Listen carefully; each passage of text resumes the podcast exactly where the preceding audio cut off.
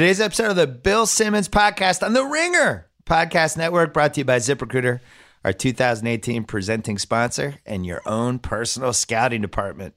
ZipRecruiter uses its powerful technology to distribute your job to over 100 of the web's leading job boards, then identifies the right people with the right experience, matches them, and invites them to apply to your job. It's like having Bill Belichick scouting talent for you. Oh, yeah. My listeners can try it for free at ziprecruiter.com slash BS. Meanwhile, SeatGeek is the best app for buying and selling tickets to sporting events, concerts, and more for $20 off your first SeatGeek purchase on any game or sporting event. You know what to do. Just use promo code BS. NBA fans, from right now through All Star Weekend, all you have to do is use promo code All Star for $30 off any NBA purchase for any remaining game this season. Wow. Download the SeatGeek app or go right to SeatGeek.com. Finally, Rocket Mortgage by Quicken Loans wants to help you whether you're looking to buy your first home or your 10th. They'll give you a transparent online process and the confidence to make an informed decision. Get a real mortgage approval in minutes. Adjust the rate and length of your loan in real time. To get started, go to rocketmortgage.com slash BS, uh, slash rocketmortgage.com slash Bill Simmons. Sorry about that. Equal housing lender licensed in all 50 states. NMLS consumeraccess.org number 3030. If you haven't heard, we revamped the Ringer NBA show Monday. Heat check with John Gonzalez. He zooms around the Ringer universe and talks to a bunch of our people. Really fun way to start the week and dive into some NBA stuff. And then on Fridays, Last Friday, we launched Draft Class with Kevin O'Connor and Jonathan Tjarks. And if you care about the upcoming NBA draft, and I don't know why you wouldn't, lots of good stuff in there. They're going to be doing that every Friday throughout the season. And by the way, One Shining Podcast with Tate Frazier and Mark Titus. They're doing two a week, might even up it to like two and a half a week. Tate, what's the biggest college basketball story of the weekend? Trae Young, the media's turned on him. The world's turned on him, actually. This is great. I hope he falls to mm-hmm. like number 10. Yes. It'll be awesome. Yeah. And then all of a sudden, now that he won't have three guys going against him, he'll have space. He's got the Orlando Magic. They're going to draft him. You think so? We think so. We believe. The Orlando Magic, well, they're going to be in like the top three. Exactly. They're going to go for it. They still love Trae Young. So we have a rollicking podcast today. We're going to call Rob Stone because U.S. soccer presidency just changed hands. Wild election. Want to find out from him what happened there. Jacko, my buddy, is going to give us a Winter Olympics report. My dad went to Paul Pierce night. He's going to give us a report for that. And then uh, Boston radio personality Kirk Minihane from the morning show, Kirk and Callahan, is calling in for the first time. We're going to talk about a lot of Boston sports stuff, a lot of media stuff. That's all coming up first, Pearl Jam.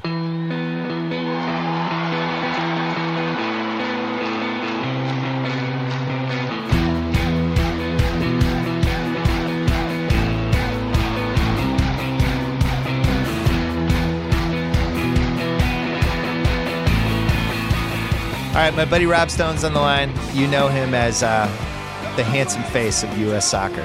Well, maybe you don't know him as that, but that's how I know him. He's the he's he's my handsome face of U.S. soccer. We had a big election this weekend, and the candidate I was reading for, Kathy Carter, did not win. The person that did win was the number two of the president, Sunil Gulati, who had been in charge for over a decade and who nobody was happy with anymore. And somehow his right hand man won the election. And people are confused. People are are bummed out. Um, what have you been able to find Including out? You. I, I'm I'm very you, bummed right. out. Yeah, it's just like I don't know. Uh, I just would have liked a different voice, but uh, make me feel right. better about this. Well, hold on, hold on. I'm, I'm going to make you feel better about this. All right, and I'm not I'm not speaking uh, as a puppet or anything, but we're in the number one. We're in the trust tree, right? We're Yeah. the trust tree. You can. All right, we, we're trusting each other. So your your opening tweet came in a little hot, came in a little harsh Yeah, on Carlos Cordero. Um, I, I think a lot of people felt that way. I know I slightly did, but I know who you are, and and, and, and I just love your passion for life and in sports. And then you, you clearly softened it at the end.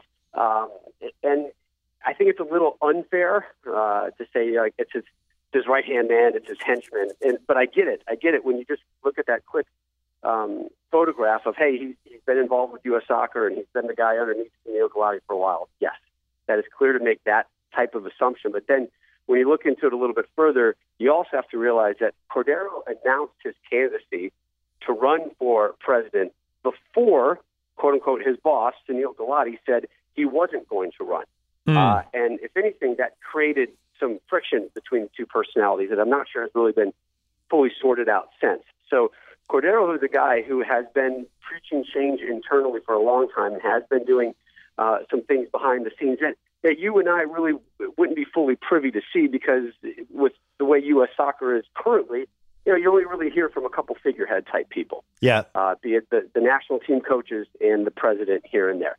So, so I, to say that you know he he's just going to be a clone of Sunil Gulati, I think is is really far off. And and I spoke with Carlos Cordero yesterday, and you know he made that pretty clear. This wasn't taking shots at Sunil. I, I think people also really forget how far U.S. soccer has come in really a short time. People are angry right now. Nerves are frayed, um, and, and just emotions are kind of have been stirred up to a point that I've never seen it before. And I think that's good. But I think in the midst of all this, people are losing sight of just how much good Sunil Gulati really did for U.S. soccer. You know how MLS was kept afloat at a time when it was, you know, it was given its last rites. Um, the, the fact that we now care this much about U.S. soccer, Bill, uh, I think is a testament that Sunil Gulati and company have done a lot of things right. Because you and I were talking the other day. I mean, it's not too long ago where I was dragging you to a soccer game.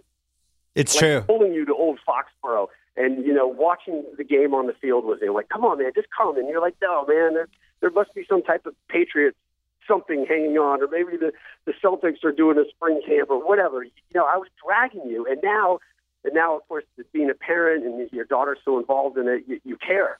You care about it, and I, I think that's that's a big sign that that U.S. soccer has grown. Cordero's got a lot of good ideas. He knows a lot of things that are wrong, and, and some of the things I think you and I will touch on in a second are are things that bother you, you know, with the youth system and, and what's going on uh, with with the pros and our men's national team and our women's national team. And um, there's a lot of stuff going on, but he's got a lot of um, he's got a lot of I don't know if it's answers, but he's got a lot of plans of action. Uh, and we're only what about 48 hours into this, and, and the biggest one is making sure that the North American joint bid to host the 2026 World Cup uh, is successful. And I know there are some people out there who got all bent out of shape about it. Like, why is that the most important thing? Well, it's important because it's immediate. Um, you know, the, the final bid is due within weeks. Um, Canada, Mexico, and U.S. have to continue to, to strengthen this because there's a political climate out there that I think is impacting uh, this potential vote. But that is a is a pure moneymaker, and people may get upset, Bill, saying like, "I want our teams to be better on the field." Well, guess how you get better on the field? you Yeah. have more money to spend, right? And you have more money not just to spend on that team and sexy new uniforms and let's play in bigger stadiums and let's have more marketing, but now you have more money to spend on the grassroots and more money to spend on on coaching and scouting and all the things that go into having this quote unquote successful team, this one percent of US soccer that you see every four years for a men's World Cup and every four years for a women's World Cup.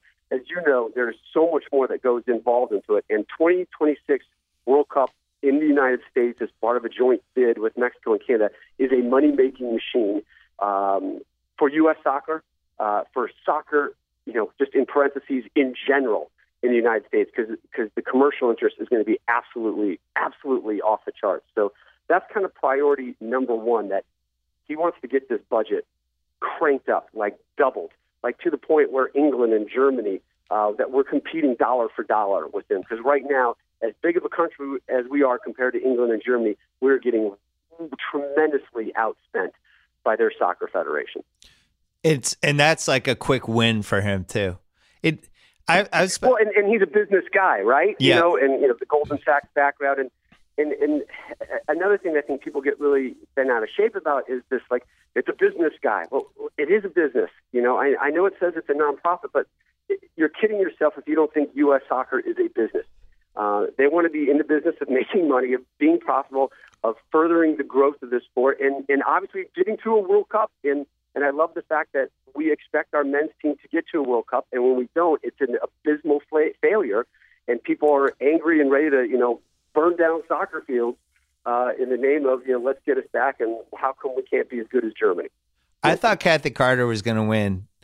I and I read a lot about this election over the last couple weeks. I was, I was it was kind of compelling actually some of the coverage.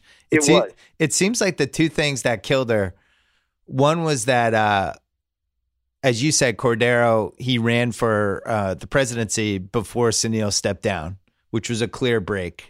Um and a clear way for him to say I'm not this guy's puppet. Now, if Exactly. if Sean Fennessey, the Ringer editor in chief, ran for my job before we had talked about it, I would have him murdered. So I can, I can only imagine how Sunil Gulati felt. Uh, but yeah, that was a pretty aggressive move. And then the other thing that I think, you know, reading about the election and how freaking crazy it is, where you have these, you know, the players count for 24.5% and this counts for this. And the fact that it doesn't seem like she had the players vote because uh, the women's team didn't feel like she was in their corner the last 10 years. And that seemed like a real thing. And that's crazy to think that the only female candidate didn't have the support of the women's team, but that it seems like that's what happened. What'd you hear about that? well, there there were two female candidates. Hope Solo was also. Oh, I forget. uh, wow. Hope, but nobody thought Hope well. Solo was going to win. There were there were four I- I candidates that actually Right. had a chance. I, I agree. Um, all right, a couple quick points on that. Kathy Carter, and, and you know her, and I've met her, is an incredibly intelligent, compassionate um, executive. Uh, she played the game at a high level. She's a, she's a really good person, and she's done a ton uh, for the growth of this sport in our country. And I, and I hope she will continue to do that Me too. uh, as she as she you know transitions back back to her job. And you know what? I, I hope she continues down the road as as I hope to see with a lot of these candidates that they remain involved, that they they still want this change, that they still want to be active. And this wasn't a, a three month hurrah. And boy, I, I hope I can go from you know whatever position I am into into U.S. soccer president. If you're legit about it, stick around. And I I, I bet at the next cycle you're probably going to get some more votes and going to get some more recognition. Recognition. So for Kathy, I don't think she was ever able to fully separate herself from the old establishment. I yeah. mean, Carlos Cordero was inside USI. I mean, he was he was as close to the old establishment as you could get with just a snapshot, and and Kathy wasn't that close, but she got pegged as she was, and she could never shake it. However, her and her people went about it, she was unable to ever kind of shake that that thought concept with with some of the voters out there, and I think that Yeah. that hurt.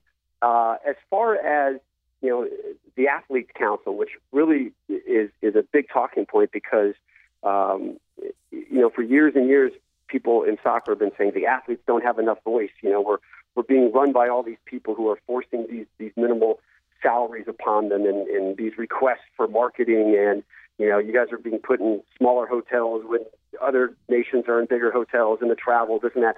Well finally the, the athletes the players are having a word and, and are having a say. And i think that's why they came together bill and said let's do this as a block vote let's not have our our power our 20% of this vote our power be splintered let's come together and see if there is a candidate that we can all come behind. And, and I spoke with Stu Holden yesterday, who's kind of become this mouthpiece. And, and look, he's a longtime friend. He's a work colleague of mine as well. And he said, you know, we, we came together and we all kind of voted. You know, like, hey, let's just see where we sit right now. Yeah. And you know, one, you know, here's your number one, here's your number two, and and basically it was clear from just that initial first vote that there were, you know, two to three candidates that had a majority of everybody's uh, weight behind them. And they said, all right, this is interesting. And eventually, as the process went through, they kind of came to this conclusion of Let, let's have one strong vote if there is this one person that we either is our number one or we could get behind as, all right, you know what, that, that would have been my backup or that would have been my third pick, but I'm still good with it. Um, you know, we've all had those, right? I've, I've had people. I'm like, hey, I'm good either either way with this cat, but if it's the third one, no, thank you.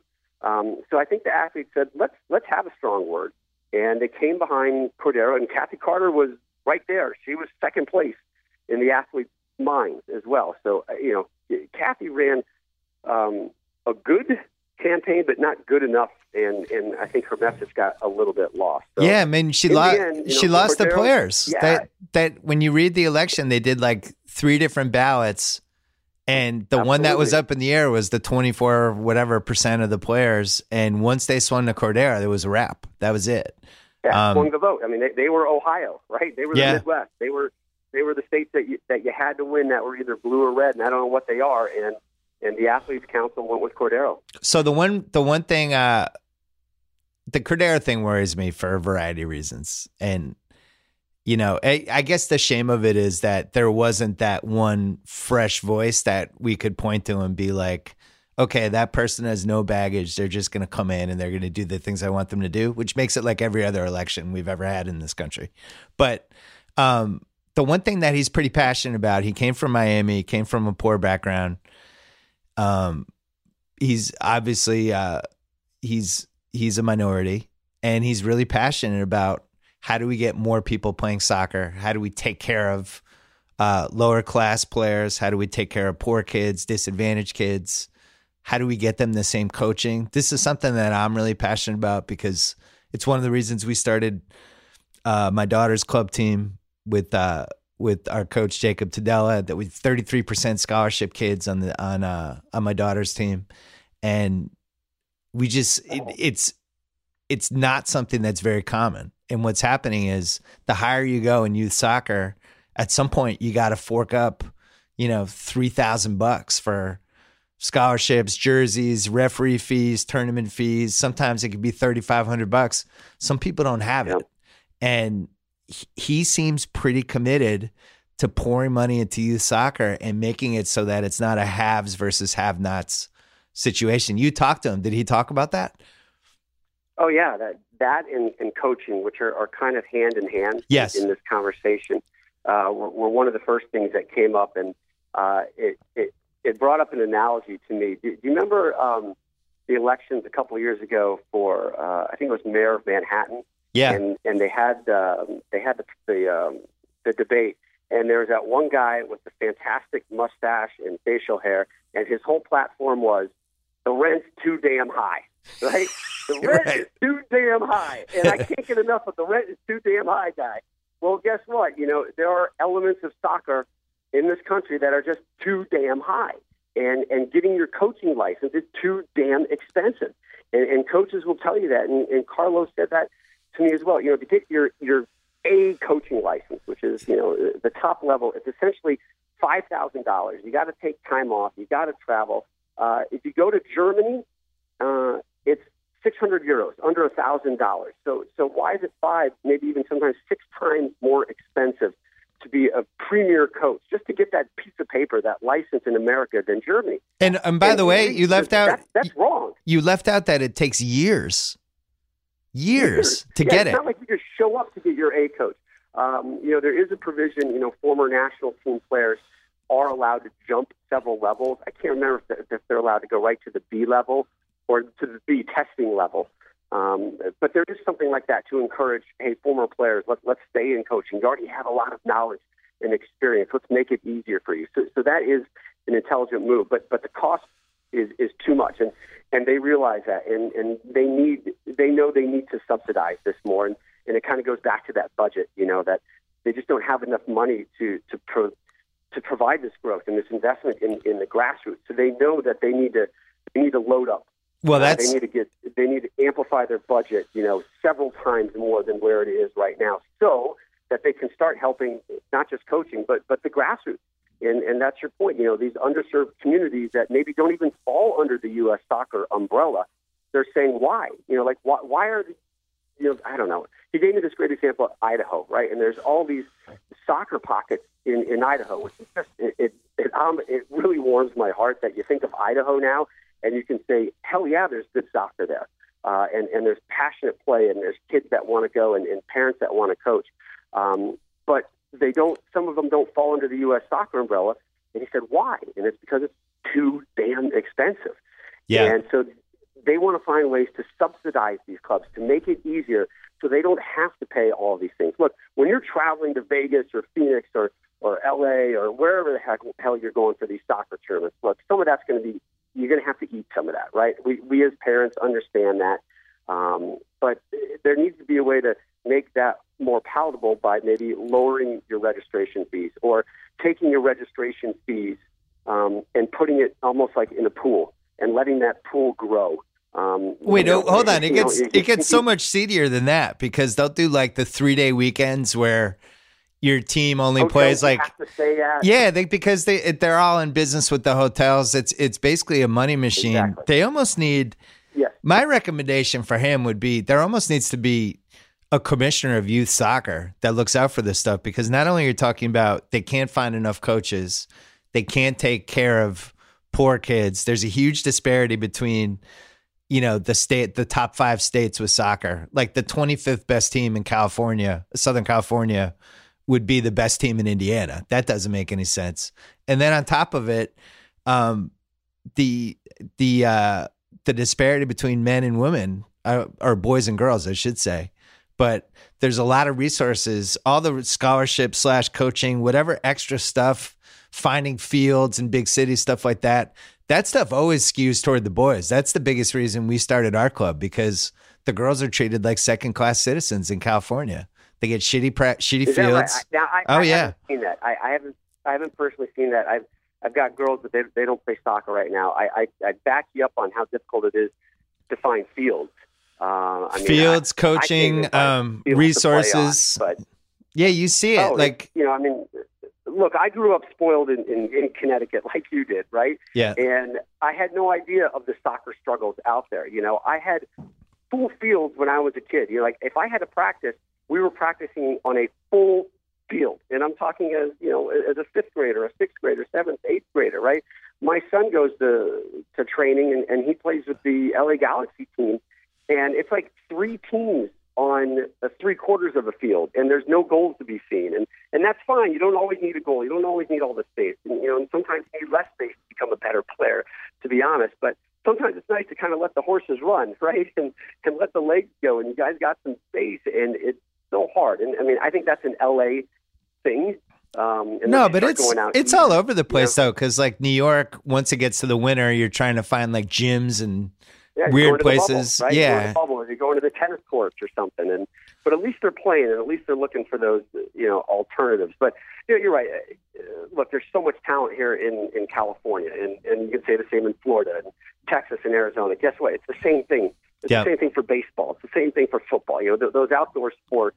You know, you're just gonna out of numbers, out of sheer numbers, and the fact that they can play year round outside, you're gonna have more talent traditionally coming to those to those areas. But uh, he he recognizes this. We all do. You know, this is something that like punches you in the head. Though this is obvious. This is uh, you know this, this is there's no grace to this one. And you know they've got the board of directors and they've got people underneath it that you know are that this falls under their umbrella. And I think right now everybody realizes that more focus, more money needs to be spent on solving that problem. There's not a magic bullet out there where you just go, well, of course, let me just write a paycheck to this guy. But you know, it's also getting corporate uh, involvement and, and commercial interest involved. You know, let, let's get, you know, I don't know, name a company and say, hey, guess what? You're our new U.S. You, you three companies are in charge of U.S. youth soccer right. uh, and funding it. And how how can we do it? What what what's going to make it? Let's have let's have you guys host this tournament in St. Louis. You guys host this one in Texas. You guys host this one in in Phoenix. And let's let's find a way to bring you know some of these underprivileged clubs to an underprivileged club tournament. You know, where people can actually see and say, "Holy cow, there's some great talent out here with a little more coaching or a little more seasoning." Boom, and uh, it, it, So wait, it's, so it's almost overwhelming. Like I'm breathing in a bag sometimes, you know, because of how vast our country is and how many kids are playing it and how many people really care about it now, uh, which was which really wasn't the case not too far uh, not too far ago. Last question: Where does the money come from? Sponsors? How, Yeah. how does he plan on Well, raising again- it? He's got the business background. Where do we get more money to throw into youth soccer? Because I feel like. you got to get more commercial interest. It's got- you have to get more commercial interest, and I think a lot of that's tied in with World Cup 2026. So if you've got this great uh, shiny unicorn lurking out there in 2026 that you can kind of continue to push these commercial entities toward, say, look, you're going to want to be a part of this now because Yeah. come 2026, this thing is going to blow the roof off. I think that's why he's saying this is such a priority, and obviously because it's time sensitive as well. I, I think that serves as a massive, massive launch pad. And look, we're going to find out, Phil, uh, what date is it? June 13th. Wednesday, June 13th is the FIFA Congress. It's the day before the World Cup starts, the Men's World Cup starts this summer, where we will find out if it's going to be this North American joint bid uh, or Morocco to host the 2026 World Cup. It's either going to be a, a, a fantastic way to start off the World Cup, or it's going to be an absolute sucker punch uh, to American and North American soccer fans if the World Cup isn't coming our way in 2026. Uh, last question, 30 seconds. Explain why America is actually going to care about the World Cup. You have 30 seconds. Uh, This one. care about it because it's it, it's the biggest, best sporting event on the planet right now. I don't care what you say about Olympics, and if there's one country that can handle their home country not being in the World Cup, it's the melting pot of the United States. I have people in my little pony town of Manhattan Beach that can't wait to see what Spain's going to do, and talking already about Germany and England. And yes, they hurt deep inside that the U.S. isn't there, but they still have these ties uh, some patriotic ties to these other countries. Plus, it's just such a great event to watch. And once you get hooked, you're not leaving the World Cup, whether your country's in it or not. Yeah, and by the way, we know these It's stars, over deliver. It's absolutely. I gonna agree with it, because we know- people have lowered the bar so much. but we know the stars better than we did four years ago. We know who people know who Suarez is, and pe- people on. Bill, Bill, he's not just a biter. we're, Messi, Ronaldo, Neymar are Yeah. in prime, and they're all going to be at the World Cup. I mean, why would you? I'm in. How many Olympians did you know uh, starting? I don't know, a week ago, right? And and three. You start pumping the profiles, and you're going to see these the best in the world. Yeah, you're going to go watch. By the way, I know we don't have a team. That this is why God created gambling. That's all I'm going to say. There's going to be odds on every team. Pick right. one, and you have a country for two weeks. Rob Stone, we have to go. I love you. I'll talk to you soon. I love you more. All right. For over 30 years, Just for Men has created easy, great care solutions for men. And now, Just for Men is providing a hair regrowth solution as well, formulated with the number one dermatologist recommended ingredient proven to grow hair, regrow hair, 5% minoxidil. Hair regrowth from Just for Men is an easy to use topical solution that's clinically proven to help regrow hair. It reactivates hair follicles to stimulate regrowth, perfect for men with thinning hair. Plus, with a unique precision spray applicator, this is hair regrowth made easy. Simply spray in, sit back, move on. Start winning over thinning. Look for one and three month supplies of hair regrowth in the shave aisle or just visit hairregrowth.com and use promo code regrowth2525 to get 25% off your purchase. That's hairregrowth.com and use promo code regrowth25 for 25% off. All right, on the line, our Winter Olympics correspondent, JackO. How are you, buddy? Good, good, my friend. How are you? Not a lot of people in my life are watching the Winter Olympics right now.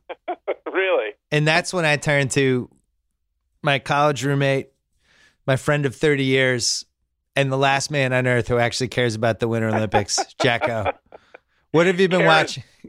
Care is a strong word, but I guess as a child of the Cold War, you know, I still have a little uh, pang for the Olympics. That, Okay. Uh, harkens back to the old days when we would go up against the Soviet Union. So, um, yeah, I've, I've watched probably an inordinate amount of Olympics compared to your average uh, average person, I suppose. My my kids are at an age where they're into it, and it's you know my daughter, especially my younger daughter, who's six and change. I don't know if she picked it up at school or what, but she was all gung ho to watch the opening ceremonies, and she's been gung ho to watch the Olympics. So Saturday was a rainy day when my wife took my older daughter off to soccer. My younger daughter and I watched a ridiculous amount of Olympics and, and crazy sports that obviously I would normally have zero interest in. Give me some highlights. Well, like I've watched way too much curling over the weekend. They show a lot of curling, and no disrespect to curlers meant, intended, but I think if it's a, if it's an activity you can do while drinking a beer, it should not be an Olympic sport. Right. And you could totally like drink a beer while you're curling the stone and sliding it down the ice. You know, I understand there's strategy involved and, and some degree of skill, I guess, but like uh, you know, they have mixed doubles curling now, and I was saying to my wife, like I've never curled in my life, and I feel like she and I could start training for 2022 in Beijing. Would you and I actually thought, would you please? like- Can you do that for us? Actually, and curling would be so right up your alley because you're. I've participated in any number of bar sports with you, like shuffleboard, and your competitive nature and your strategy and your your competitiveness. You would totally, totally get into that. I think this is a perfect thing for the ringer. I think this should be you should start now training for 2022 in Beijing to represent the U.S. of A in curling. I'm glad you can vouch for me on this because I, you know, the audience doesn't know. I don't brag Right. about it. It's not something, Right. you know, I'll talk about it when it comes up, but I am one of the great uh, non moving athletes of all time. One of the great hand eye is perfect for that. coordinations, hand eye coordination and alcohol are, are the only Right. two things involved. I'm your guy. I'm the I'm I'm the person you want for whatever. And I guarantee, like, I watched some, they had some feature about this brother and sister team that represented us poorly, I might add, in mixed doubles curling. And they they grew up in Wisconsin, and they have like curling clubs. So you know, Mm. like if I if I lived in Wisconsin or grew up in Wisconsin, I would totally be I would totally frequent the curling club and go down and hoist a few beers and slide a few stones. I would totally be down for that. I'm surprised we didn't think to do that in college. I know it's, it's disappointing. Like Worcester should have a curling club. There should be like a Holy Cross curling club. Is what should really re- develop from this Olympic experience. Or the co- or the the the campus on the hill in Worcester College. Exactly. Curling right. club. So as not to offend anybody. Yeah. What el- what then- el- what else do you have? So you got curling Well- you loved. Yeah. Then you know you have the snowboarding, and the Mm. snowboarding is, is phenomenal to watch, and they make it look easy, and obviously it's impossible, but. I mean, when you watch these kids, and they're all kids that do it, I mean, you can literally smell the weed like coming through your TV. So I totally respect that because you couldn't have more of a stoner sport than snowboarding.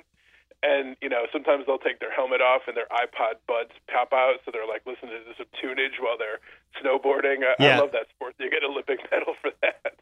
And I, I'm convinced that they get, put these sports in the Olympics so the U.S. could win more medals. No like, question. Who else could possibly be good at this? I know there's other countries that compete. Canada's decent, but I mean that that's a tailor made for the U.S. Yeah. I'm with you. And- it's amazing and- video games haven't become a sport. It's true. Well, that's that'll probably be in the next one. Eventually, they'll have esports.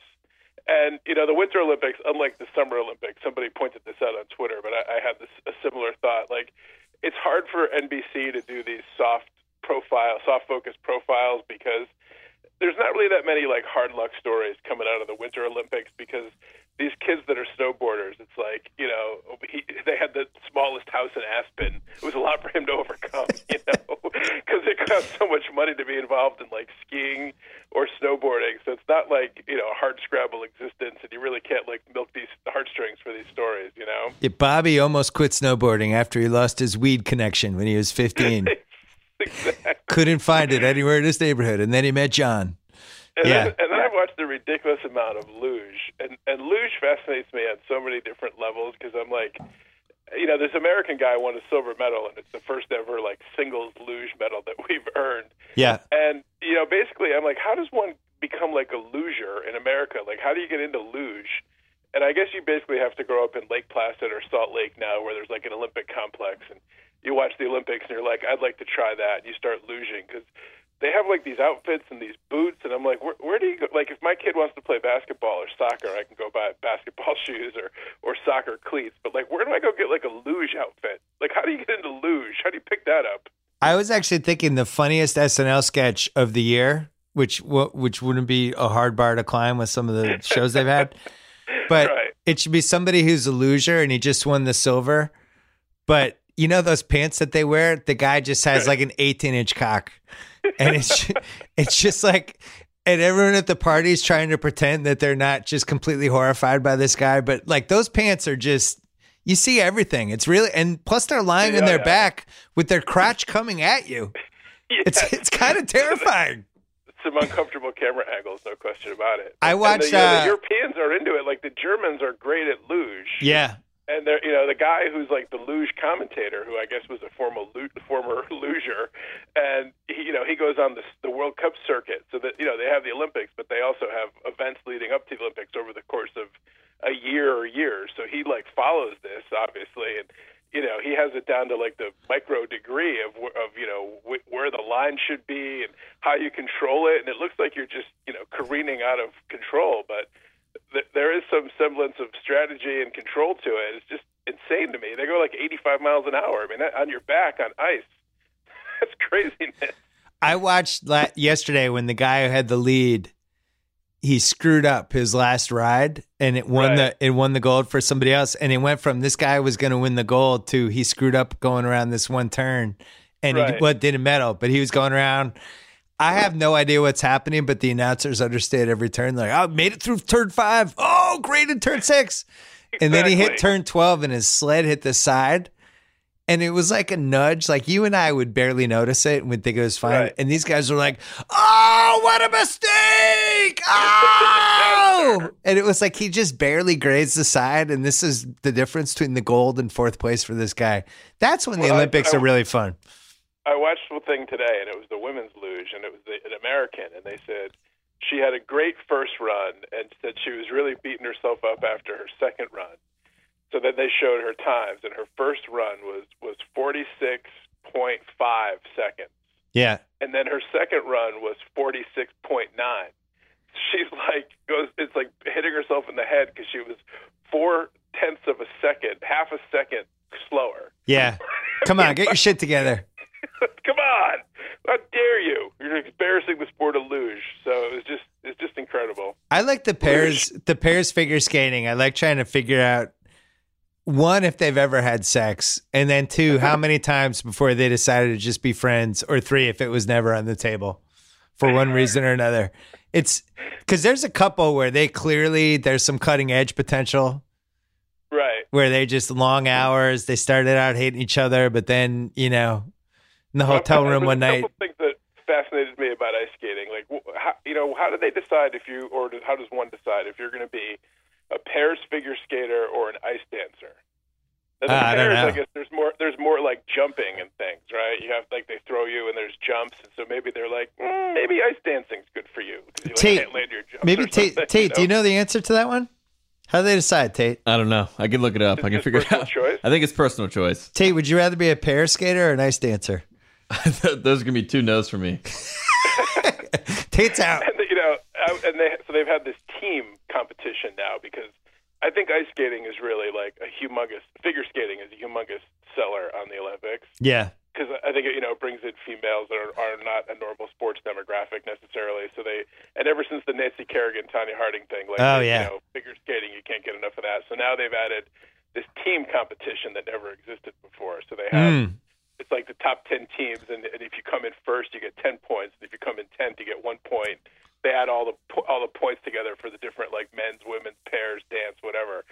So this is the only thing that was on the other night and i'm watching it and they had a pairs team from china and the chinese guy was the biggest the, the male portion of the figure skating pair was the biggest figure skater i've ever seen in my life. This guy could have played like defensive line for the Raiders. He was so big. This big hulking guy on figure skates was just fascinating to me. I'm like, I need more of this humongous Chinese guy that's probably on every steroid there is. And then I'm like, he's gonna toss his his pair, you know, his co-competitor, whatever, whatever they call the other half of the pair. He's gonna toss her, and she's gonna hit the ceiling because this guy can bench like 700 pounds. He's going to throw her like that's going to be a deduction because he she hit the ceiling on the throw. It's like the the all steroid Olympics has come to this, life. guy, this guy was such a monster. I was like, my God, look at the size of that guy. I couldn't believe it. I also It's love. rare for the figure skating world, I think.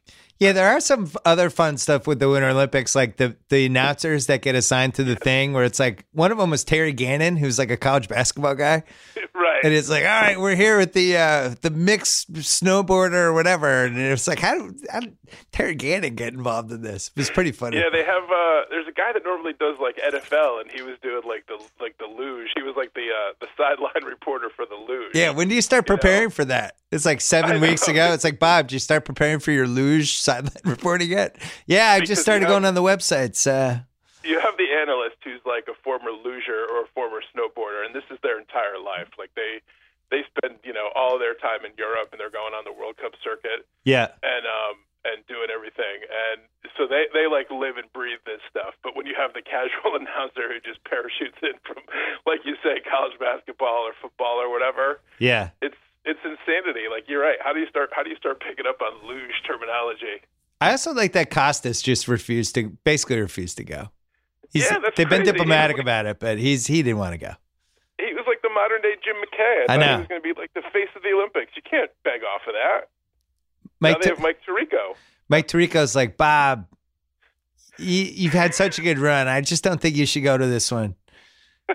Go out on top, Bob. Although it's, you know, it might have been a good call by Costas because it seems like this Olympics is er, it's like 40 below.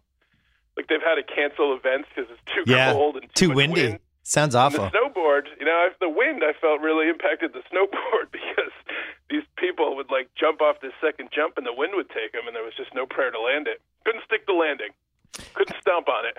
Have they had the the Have they had the ski jump yet? Is that what you're yeah, talking? About? I watched that- some of that the other day. Yeah, yeah. See, I'll always watch that.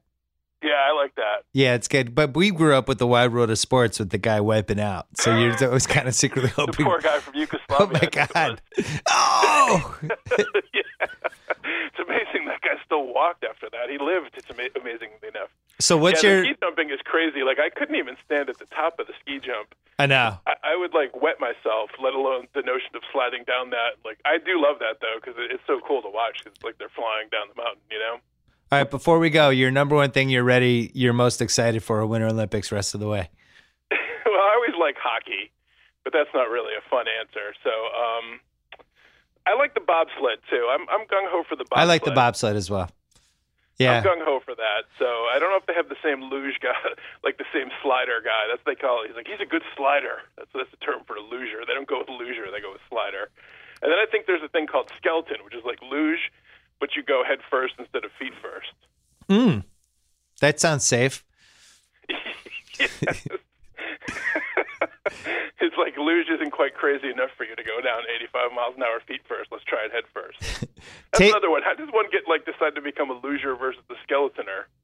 I, it's, these are all great questions. Listen, You know, Bob, we think uh, skeleton's better for you than luge. Yeah, we feel like you should go face first not walls. not sure he has the leg symmetry for luge. The- take notes, and we're gonna come back. You're our Winter Olympics correspondent. Before we go, though, I, I came up with a nickname because we're we're dangerously close to spring training now. Oh I- boy, here I, we go. I have a nickname for Stanton and Judge. Oh yeah, what's that? I don't even think Tate knows this. Do you know my nickname? This season, I'll be calling them the Winklevoss twins. That's my derisive nickname for the home run nirvana that you've stumbled into. The Winklevoss Wow. twins. I was watching Wow. Social Network and I was watching Armie Hammer play both parts, and I was thinking he kind of looks like Stanton and Judge. So now I'm going with that now. The Winklevi. That's it. Congrats on them. Congrats on having the Winklevoss twins on your team. JackO, we'll talk to you soon. Thanks. Thanks for the update. All right. All right. Anytime. All right. Bye bye.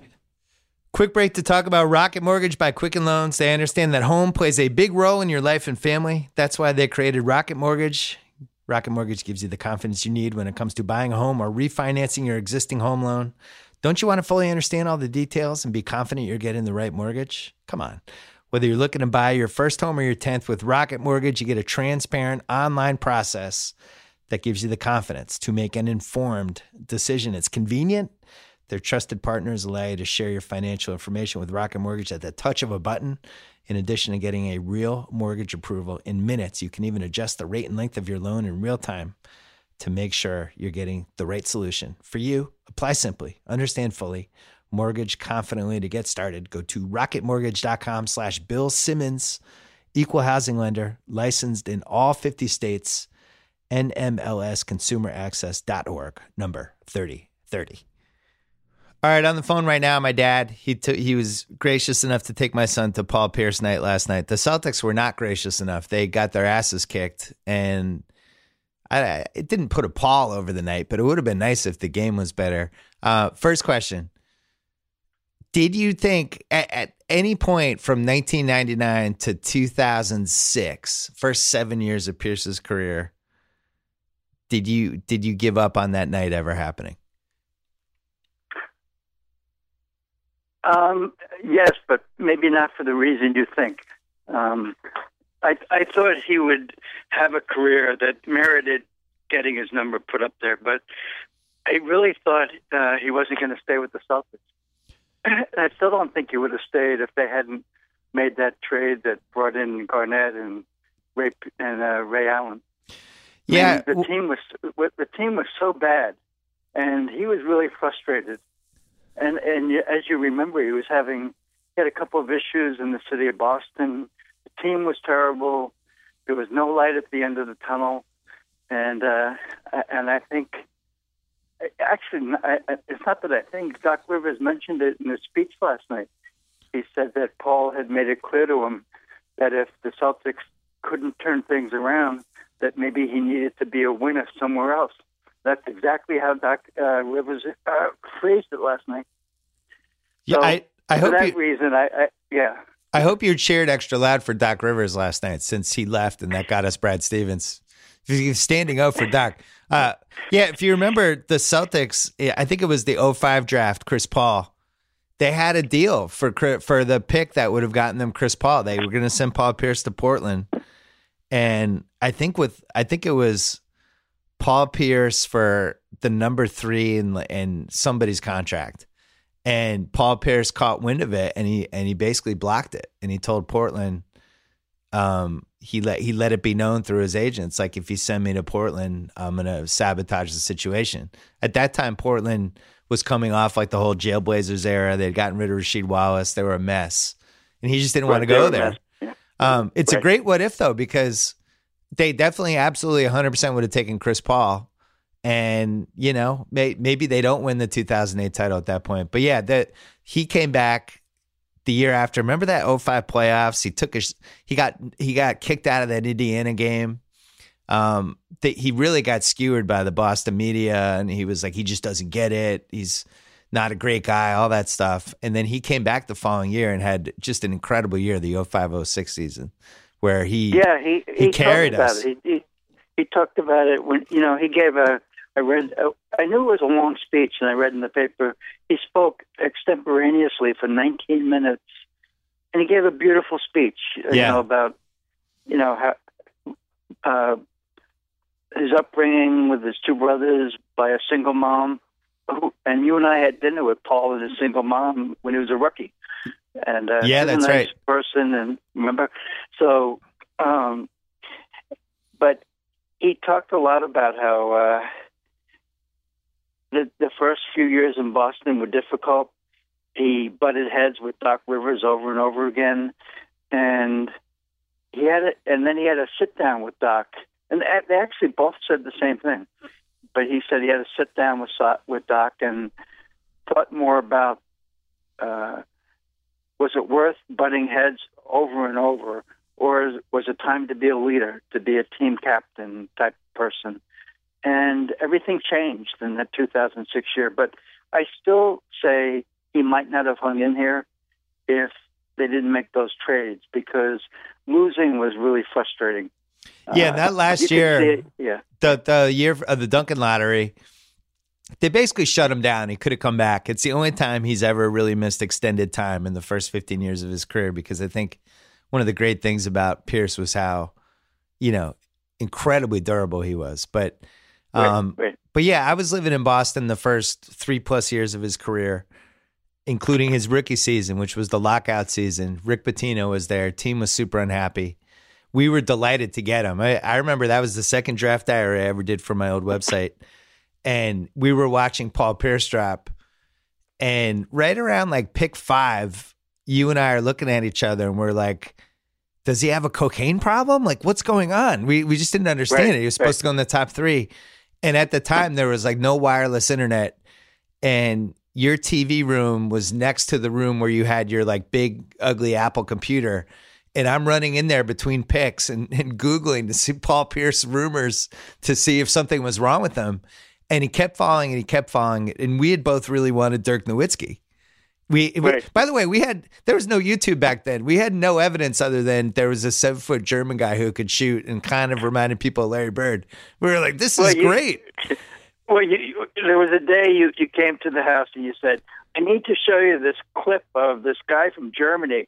And uh, what, what we couldn't tell was whether Nowitzki was playing against people who were five feet tall. Right. You know, when you see one of those people playing abroad. It was like Giannis. It was like the same Yeah. thing where you like have no idea if he's going against 13 year olds. so right. we're kind of hoping either Nowitzki or Pierce, get, Pierce gets there. And then like around pick seven, somebody, I think Philly took Larry Hughes. Milwaukee took Traylor six. Philly took Larry Right. Hughes seven. And it became clear we were going to get one of them. And then all of a sudden, Sacramento took Jason Williams, I think, and then maybe Philly took Hughes eighth. And all of a sudden, Nowitzki and Pierce were still on the board at number nine. And we were out of our minds. This was like the first good, lucky thing that had happened to the Celtics the entire decade. And uh, and then we there's this two minutes where we were like, who do we want? And you're like, well, I've seen 34 seconds of Nowitzki. And and, and uh, it's just funny how it worked out. But then that first year, he's playing with Pierce.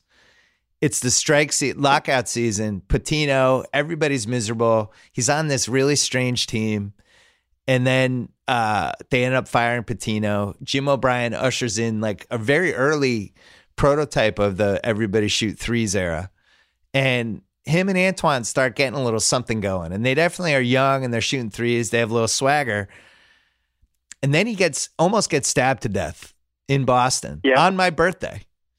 Um, and first we think he's going to die. He doesn't die. Then he comes back and is ready for the season, which he got stabbed like 17 times. So if, if anyone ever questioned his toughness, um, that was amazing. But I really do. I've written this. I really think that affected him because I think he rushed back.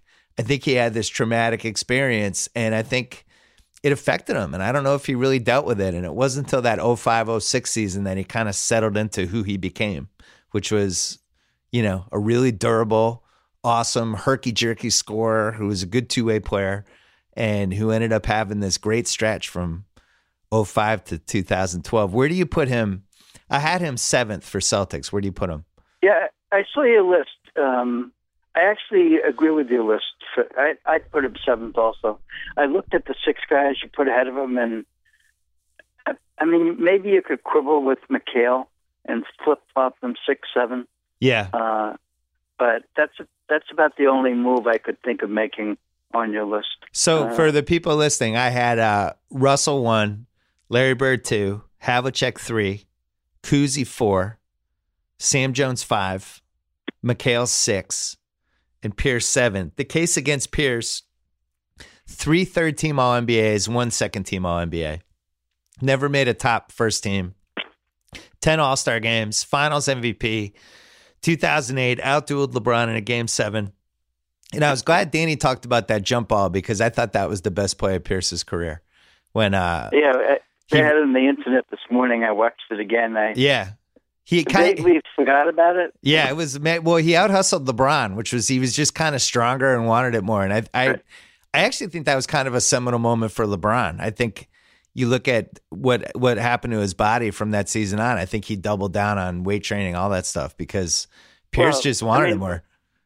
There's no doubt one of the top five games I've ever seen in my life in person was that game seven in Boston against Cleveland in that oh the 08 uh, second round.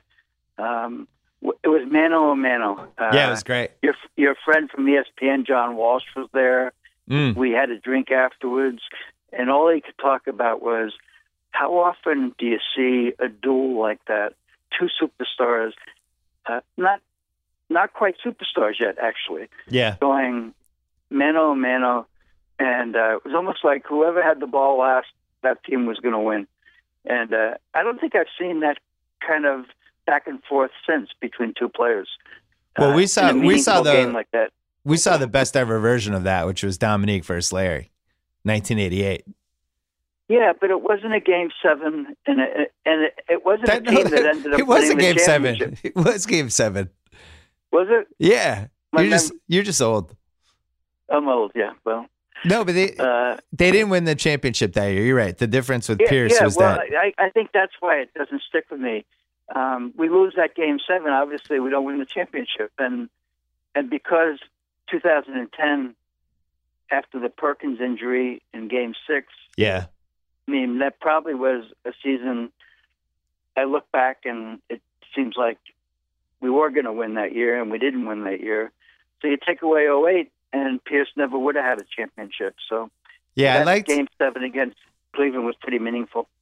and the game four against the Lakers was great. He outdid LeBron and Kobe in the same year, which is you know you're talking about the third best player of all time and the eighth or ninth best player of all time, and he went toe to toe with them, which is pretty great. The uh, the, the I tweeted yesterday something that I think is interesting about his career that the era that he came up in versus the way they play basketball now. He's kind of built for now. I know it's a it's a hard what if, and there's a million guys that you can do what ifs with, but his ability to shoot threes and get to the line and play multiple positions and play that kind of wide open style was is just perfect for 2018. And a lot of Yeah, I agree with you. I, Yeah. I read your tweet. I mean, I saw your tweet. it's too and, bad. Uh, his game, his game would have flourished even more. I, I agree in this era, where it's pretty wide open and seemingly there's, there's less defense. Uh, there's more team defense, but less one-on-one defense. yeah, his the rules are different too. You can't hand check the same way. Right. His his combination of threes and free throws is what you want right now. And it's basically Houston's model for how they're ripping off all these wins. You've been Yeah. I'm trying to think of all the retirement things you've been to. Cuz Havlicek was probably I I think that was my I know there had been others, but we went to Havlicek, we saw Cowens, we saw JoJo White and Dan and Don Nelson. We saw McHale and Bird, Bird. McHale. Yeah, Parish. Yeah. Um, Yeah. Reggie Lewis, who obviously wasn't there. Um, Right. We saw, I don't think I saw Maxwell, and I still don't really totally understand why they did Maxwell. DJ, and then Pierce. This was the first one in a long time.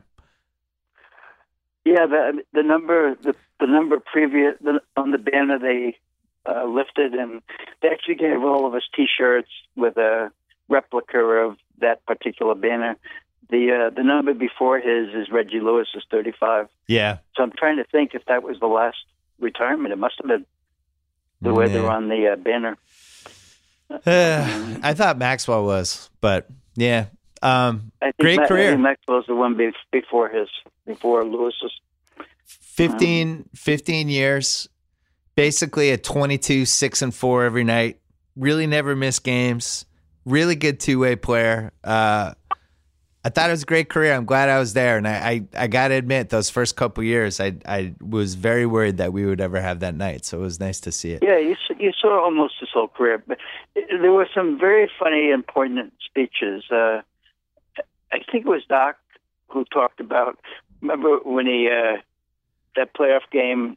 Uh, we we thought he was done. His career was over, Yeah, and uh, he goes out in a wheelchair. I know it comes then, back. uh, oh my a few minutes later, there- there's a buzz in the crowd, and he's miraculously he's walking out to the court, and he makes two threes in a row, and we win the I game. know. Listen, the Laker fans remind me of that one all the time. I wrote a I wrote a column about that game. The the four minutes when he got hurt and went out, it really did. You and- it felt like two pre two thousand four Red Sox in the building. People were. f- Well, you and I were together, and Yeah. we thought I thought first season was over. I thought I had to carry you out. Um, Yeah, I was I was ready for the big one. all right, Dad. Uh, we're All we right. got to run. Got a lot of people on today. Thanks for coming on. Listen, I, I really enjoyed taking uh, my grandson to uh, the game yesterday. I know he never saw Paul Pierce, and but I think it's a memory he'll always have. There's nothing like seeing a number go to the rafters. He loved it, So- and he loved his autographed hat you gave him. So thank you. Okay. All right. Talk Take to you soon. Bye bye. Bye. Hey, I want to talk about Gillette. I've been thinking about Gillette a lot lately because football's over. I don't get Gillette Stadium in my life, but I still have Gillette. I've been shaving since college. Guess what changed my life? I'll tell you what. The Gillette Fusion Ultra Sensitive Skin Shaving Gel. Recently, I started using the Gillette Fusion Pro Shield razor as well. And it's been great for me because my neck does not like razor blades or shaving cream. It's the first combination that's really enabled me to just just shave without ravaging my neck. I ordered it. I ordered the razor. I got four refillable razors and free shipping, then every fourth order free because I subscribed. And now you can get Gillette Performance delivered to your door. No more getting mad at yourself because you just got back from the grocery store and you realize you forgot to buy blades. Those days are over. Subscribe today. Pick your favorite razor. Get every fourth order free. Visit Gillette online at GilletteOnDemand.com. All right, on the phone right now. He was supposed to call in earlier, but he had a, a tragic pothole accident. So now he's calling by cell phone. We said It was gonna it was gonna sound nicer with the little studio thing. We're gonna make it work on the cell phone. The host, uh, co-host of Kirk and Callahan morning show on WEEI. He's never been on this podcast before. I've always wanted to have him on. He's been described as a provocateur of the Boston uh, media scene. And uh, there was some media stuff that happened last week, and it just seemed like the perfect time for us to talk about all this stuff. But Kirk Minihane, I wanted to ask you first about Paul Pierce and everything that happened Mm-hmm. yesterday. Um, did you ever? Was there a point during the Paul Pierce experience where you thought to yourself, "There is no way this guy gets his number retired"? Uh, uh, it's hard with the Celtics because their standard is so weird. But I will say, when he put that thing on his face after losing to, to Indy to the Pacers, I started saying, and if he got traded, like he did, that, that's sort of the sneaky thing in the Pierce revisionist history now is like he did want to be traded, like he wanted to be traded. So if he went out right there, got traded, he would be looked at so differently. I mean, what Pierce ultimately got was was a break because of the Garnett trade. I mean that that trade changes the way we look at Pierce historically. I saw you had him what sixth or seventh all time. Yeah, seventh. I mean, he's not. I mean, you know, Cowens Cowens won MVPs. Cowens ahead of him, but but yeah, but at that point, Indiana after the Pacers series, if you said to me, "Is his number going to be retired?" I probably would have said yes, but that was the point where you said, "Eh." But after that, I mean, you know, it, it was a done deal. Yeah, Cowens is an interesting one. I think I might have not. I But think he I won might. MVPs. I mean, he won MVPs. Yeah, I think I missed Cowens. You know what I did? I looked at my pyramid and I picked out the Celtics and the order that I had, I just went with, and I think I actually missed Cowens. Now I have to apologize Yeah, to Dave Cowens. yeah, Yeah, Yeah, I mean, you know, uh, yeah, I mean, that's that's that's that's a no-brainer. But Pierce is right after that.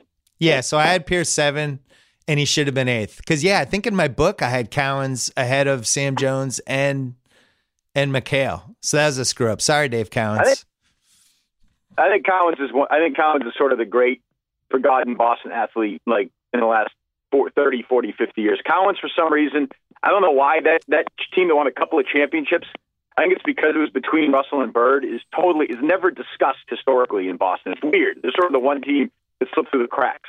Yeah, and Cowens was done fairly fast. I think it was only like ten years, and then he he had re- kind of pseudo retired Right. once, and then he was gone. And I don't know. It's just it's too bad because if he had stayed around for Bird for a couple years, you're right. He probably would have he, he would have gotten a couple more rings, all that stuff. Um, I ask you this from from time to time because we'll DM each other every so often. I'm always Yeah. fascinated. You're you're in the grind. You're doing this four plus hour radio show every morning, and you know you're trying to hit the stuff that people in Boston and the surrounding Boston area actually give a shit about. What is the hierarchy now of the teams? Because you told me during the Red Sox playoffs in in uh last October, you were like, people are on the Patriots. Like the Red Sox, it's fine, but it's Patriots right now. It's Patriots, Patriots, Patriots. What's the hierarchy hierarchy right now at the four teams? I would go number one, Patriots. Number two, Patriots rumors. Number three, any chance you get to bash a national writer who shits on the Patriots. Yeah. Number four, any chance you get to dump on ESPN when they bang on the Patriots. Uh, five, I would say right now, Celtics, uh, then Red Sox, then Bruins. I would say the Red the, the, the Red Sox, who are by the way on WEEI all the time, they love when I say this. Have never felt less relevant to me in my lifetime than they do as we're talking this afternoon. I mean, I know they've had a monster off season that's had the whole city cooking, but it's uh, it's it's it's it's it's it's just you know baseball. Like, you know, you watch Jerry says this all the time. Jerry Callahan, he's right. When you watch a game like Patriots Eagles, or you watch a game like Patriots Jaguars second half, or Patriots Steelers, and then you think about a, a, a, a May game against the Twins, and you're just thinking, this is just this is just this is not even close to the same thing. Just the pressure of it Yeah. is so different. And the way and, and, and the way that you know ESPN's gone against the Patriots and national people and the hatred for Belichick and Brady and Brady's own thing and Guerrero and McDaniels and there's all this palace intrigue all the time. It's it's there's there's there's nothing. I've never seen uh, a team. And I grew up with Bird in the '80s. I saw the Red Sox win in '03. I've never seen a team that's the peak pop, peak popularity of the Patriots the last say I'd say Deflategate until right now. Ever in my life in Boston, nothing's even. I would say nothing's even close, except for the '80s Celtics. That's the only one I put in the conversation. You know, I think it, this is so weird to say because I hated the story more than anything, and I'm mad. I'm still mad that it happened, but I think Deflategate pushed the Patriots to another level locally because it really doubt. turned it turned No into doubt. us against them, Boston against everybody, and it kind of tied into. You know, one of the things that I love about Boston, the DNA of Boston is like fuck everybody. All we have is, is each other, and it just it was like the perfect Boston sports story. And everybody was so resolute that, you know, not only did this not happen, but everyone's against us. And that was it, man. I, I I'm with you. I don't it's not since the 80s Celtics. I would say the 80s Celtics, the uh the the Ortiz Manny Red Sox 0304 Yeah. And then this Patriots run are like the three great eras of just a team team city connection. Am I missing? Is there anyone else you would throw in? No, not my life. And what's funny is this Patriots run is as long as those two put together. I mean, the the, the Brady Belichick run now. I mean, if you think of the Bird run is seventy nine to eighty seven. Yeah. Really, essentially, maybe eighty eight. I mean, this run is twice as long now. It's twice as long. It's it's it's unbelievable. And you're right. You know, we got off the plane in Arizona to do the show right when Deflategate was happening, and for three months it was insane. You show up for work. You know, we're on six in the morning. You show up for work before the show, and we'd have full lines of phone calls, and comments were basically "fuck Goodell," you know, "fuck ESPN," "fuck," fuck. But you know, it was just it was just anger, and it's anger that you don't see for you know even by East Coast standards for a couple of years. What's funny is Goodell like the Patriots won uh, a week ago. Goodell was gone. Like Patriots fans feel like they won that war with Goodell, rightly or wrongly. Yeah. Having Goodell hand Brady the trophy last year was kind of that, you know. And by the way, Goodell probably really actually won the war, but they, they, they've moved on from from Goodell here, and are now sort of it's it's been a really weird uh, few weeks here in Patriot land, starting I think with Wickersham all the way to McDaniels coming back, and everyone has a theory and everything. Brady's hand is just it's it's it's insane. You know, with the Red Sox, I think two things happen. One is that people, as just the the younger generations kind of grow up, they just don't care about baseball as much as our generation did. And then, you know, it's weird to say this, and I wouldn't, I, I wouldn't do anything differently. And I'm so glad it played out this way. But I think the three titles definitely didn't make baseball life or death anymore. If, if you're a Red Sox fan, you know, it's just not. It's right. it's just the, No, it's just a agree. I would even say like I was here, right thirteen. I think even as great as it was with with it happened in the city that year, that didn't feel as big time. It was unexpected. It was kind of fluky, but but I mean, you're right. Like we, you know, Jerry and I'll look at our papers in the morning. You know, this morning we have all the stuff going on, obviously. And you see this, uh, uh, the Jason Mastrodonato, the Boston Herald previewing the catcher position with Christian Vazquez, and you're like, this feels like a different fucking universe than what we talk about every single day. Right. But, tw- but 25, 30 years ago, you know, shows would do two or three hours on it. It's just, it's a generational shift that, that is that has happened. Guys, you know, I'd say younger than I don't know, 35, 30, have just turned their back on baseball. I don't know what that means 30, 40 years from now, but that that is at least in Boston, that's not even arguable. I mean, this is a this is a complete football town now, 100%. We like when the Celtics are good. It's fun when the Bruins are rolling, but this is a Patriots town, 100%. Yeah, and I, I was living there when it started with uh I've been a Pats fan my whole life, but Parcells when it seemed like the team was going to leave and then Parcells saved the Pats. And you could Yeah. feel all the seeds were planted with that generation from 93 to 97 and Pete Carroll comes in and most loaded team ever, all that stuff. Um the great sports radio argument I think of all time is Brady versus Bledsoe in 01 as it was happening. I have never seen a more polarized people on one side, people on the other side. Nobody, no way to really prove the other side was right or wrong. Just all gut instinct, and it was a bloodbath for three months. And it was really, it was, uh, it was actually. I gotta say, I, I'm obviously have uh, have had issues with Boston media blowing shit out of proportion over the years. That was a great story, and that was, you know, the way it resolved itself was kind of amazing. Where do you stand on that debate now? Have you changed? Are you still Brady? Or is anything Bledsoe done the last year or two off the field? Is wine? Have you tried some of that wine? Has that changed your mind? Yeah. yeah. It's it's uh, I'm still Brady camp. yeah, it's one. It's it's it's it is it's it's it's one of, in one of those debates. Like if you polled it at the time, it would have been 50-50 for a while. But it was funny. What you saw was I think it was an early interesting test case. It it was the first time I started realizing. Oh wait a minute. Okay, obviously you have some guys in the media who are legitimately just Bledsoe guys because Bledsoe's nice to them. Guys like Ron, guys like Cafardo. And that's the first time I realized, oh, wait a minute, these guys aren't actually saying what they think. Yeah. They're saying what their friends are telling what their friends are telling them to say. I mean, if you watch Tom Brady play football in 2001, and I liked Bledsoe, he's a tough guy, he was a good quarterback, brought legitimacy, all that. Brady did everything well that Bledsoe didn't do well. It was like this weird thing where, you know, Brady had, had great presence. Brady had great patience. Brady didn't make throw dumb interceptions. Brady didn't force the ball to his tight end. But these Bledsoe guys, I think Bledsoe was a nice guy to some of them, fed them stuff, were blind. And, and, and Ron Borges, God love him, was almost like this. Yeah, people say this all the time. It's like these guys, you know, who still think World War II is going on. They're hiding like in trees somewhere. Like he thought, like he was still like banging the Bledsoe drum like three years ago. And you're like, well, I mean, Ron, let's let's let's move on from that. But you know, yeah, uh, I think Borges has bigger issues at this point to worry about than Drew Bledsoe versus Brady. Yeah, we should talk about that in a second. I I think you're yeah. right. This is something that I when I had my old website, this was stuff I was writing about where you could see people protecting certain sources they had. By the way, this is happening nationally. I would say it's the worst it's ever been, especially in the NBA, where every NBA for sure, yeah. Every star has their like one go-to reporter. Every team has their one, and that's the person they leak stuff to, and um, it's it's effective. You know, you saw it with Bledsoe. Oh, yeah, Brady I mean, was playing better yeah. than Bledsoe, and people were pushing for Bledsoe to get his job back. And then, if you remember, nobody remembers what happened the next year when they went nine and seven because I was still living there when the team didn't start out that well, and people were like, "Oh man, they never should have traded Bledsoe. This is a disaster. Yeah. Brady's a flash in the pan. Right. Oh my God, what did we do?"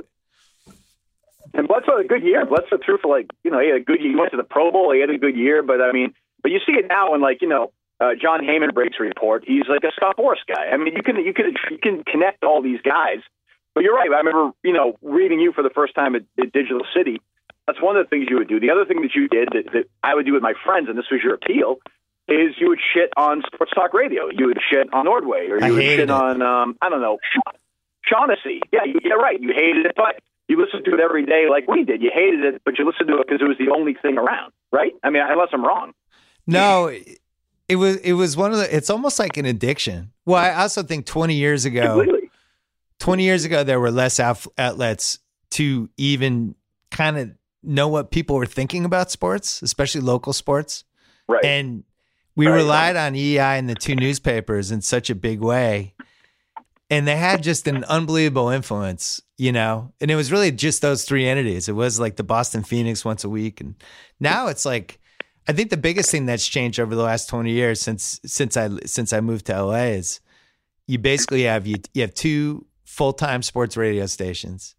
You have Yep. Um you still have the two papers, although I, I don't think they have the same influence than once did.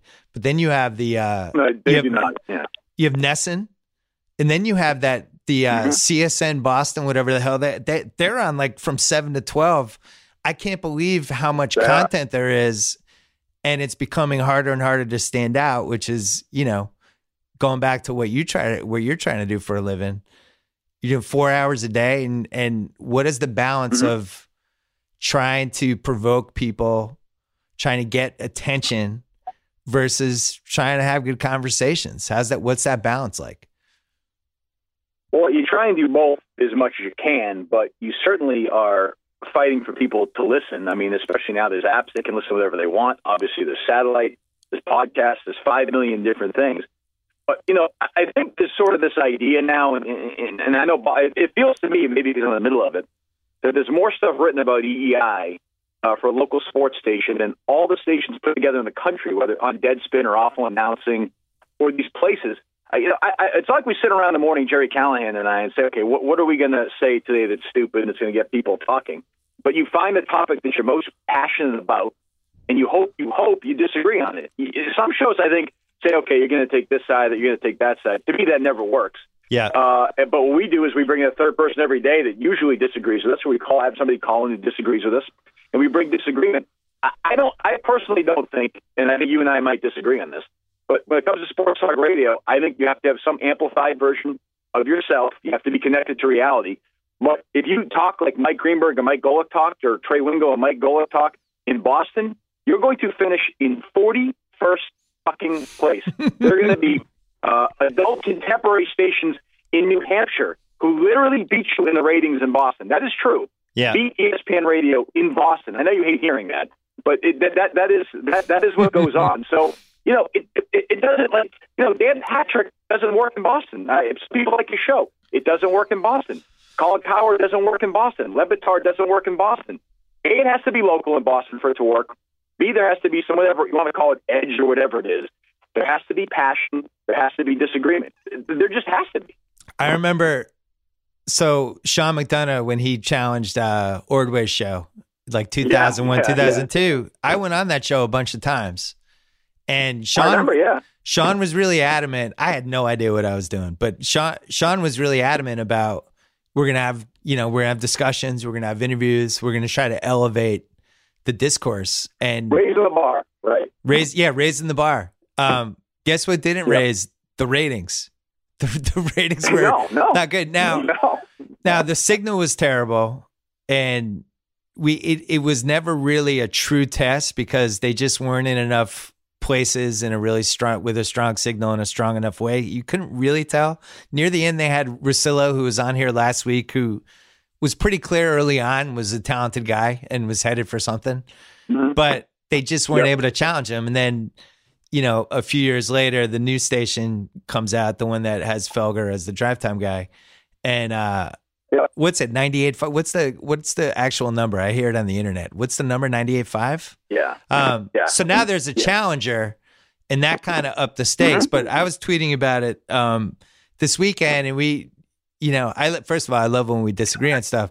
I was saying I thought 1990 was the tipping point for when the Boston scene got super negative. And there's a couple of reasons for that. One was the Lisa Olson thing. It wasn't the incident itself as much as it led to this whole shit show between the Boston Globe and the Boston Herald and got super nasty and it, you know, kind of a turning point for Will McDonough's career, who I thought was was uh, you know, a, a really great guy to read growing up and all that, but he he was kind of nasty about Lisa Olson in ways that just were not flattering for him. But it that got nasty, Right. and right that same year was when Curse of the Bambino came out, which you know, which set this legacy of just uh, the woe is me Red Sox fan and just bringing up bad stuff all the time, and it just started to get negative. That's EI, I think, kicked off when 90, 90 or 91 Right then, yeah. Yeah. And Yeah. things just started to flip as the decade went along.